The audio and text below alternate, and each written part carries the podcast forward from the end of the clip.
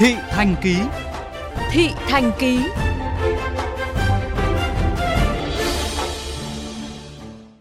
Thưa quý vị và các bạn, đại dịch COVID-19 đã gây ra những thiệt hại, mất mát lịch sử, cướp đi sinh mệnh của hơn 23.000 đồng bào, cán bộ, chiến sĩ, để lại những nỗi đau khó lòng khỏa lấp. Trong một năm, kể từ trận can quét của Covid, những nỗ lực giúp dựng lại từng đổ vỡ, vực dậy từng gia đình có người thân mất trong Covid vẫn đang được kiên trì thực hiện. Ghi nhận của phóng viên Nhất Hoàng. 8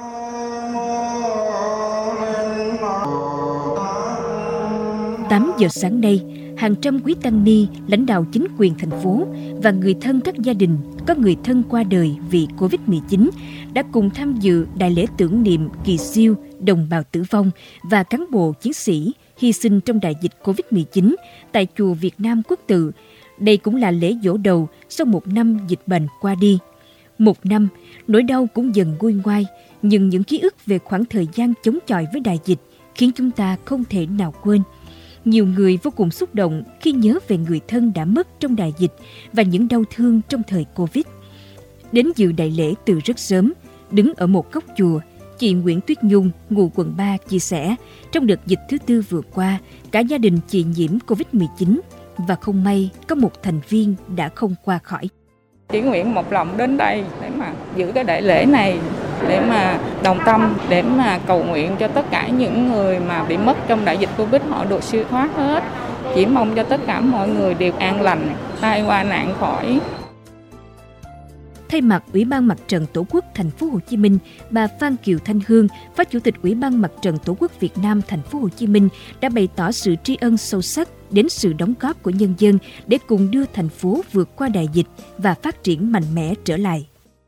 Chúng ta nhìn lại một năm, một chặng đường đã được sự đồng thuận, đồng tâm của toàn thể nhân dân để cùng nhau vượt qua những khó khăn của đại dịch. Và để thấy qua một năm thì hình ảnh của thành phố Hồ Chí Minh đã được thay đổi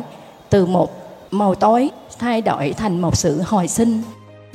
cũng trong dịp này, Ban trị sự Giáo hội Phật giáo Việt Nam thành phố Hồ Chí Minh trao hàng ngàn phần quà đến các gia đình bị ảnh hưởng bởi đại dịch Covid-19 và ủng hộ quỹ vì người nghèo Ủy ban Mặt trận Tổ quốc Việt Nam thành phố với tổng kinh phí 2,2 tỷ đồng. Bà Thúy An, một mạnh thường quân luôn đồng hành cùng Giáo hội Phật giáo Việt Nam thành phố Hồ Chí Minh chia sẻ.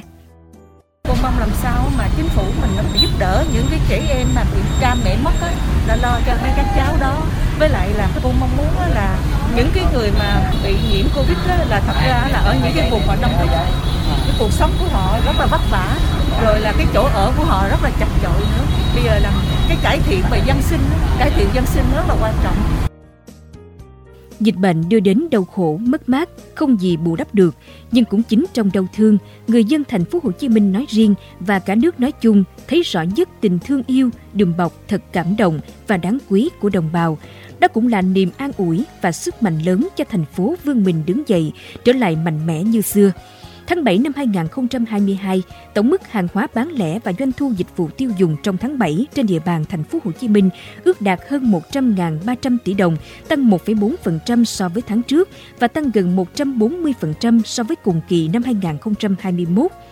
Tính chung 7 tháng, tổng mức hàng hóa bán lẻ và doanh thu dịch vụ tiêu dùng trên địa bàn liên tục hồi phục một cách ổn định, ước đạt 656.119 tỷ đồng, tăng 16% so với cùng kỳ năm trước. Cùng với đó, hoạt động xuất nhập khẩu hàng hóa của thành phố duy trì tốc độ tăng trưởng tốt. Đặc biệt, ngành du lịch phục hồi rõ nét, 7 tháng tổng doanh thu ước đạt hơn 60.000 tỷ đồng, tăng gần 58% so với cùng kỳ. Trong đó, khách du lịch nội địa đến thành phố Hồ Chí Minh ước đạt 13,3 triệu lượt, tăng gần 72% so với cùng kỳ và khách quốc tế đến thành phố ước đạt hơn 765.000 lượt. Xác định thiệt hại do Covid-19 không thể bù đắp ngày 1, ngày 2, nhiều hoạt động hướng đến việc chăm lo, hỗ trợ người dân gặp khó khăn sau đại dịch vẫn đang tiếp nối để giúp mỗi người, mỗi nhà vượt qua mất mát, tiếp tục ổn định cuộc sống trong vòng tay bao dung, nghĩa tình.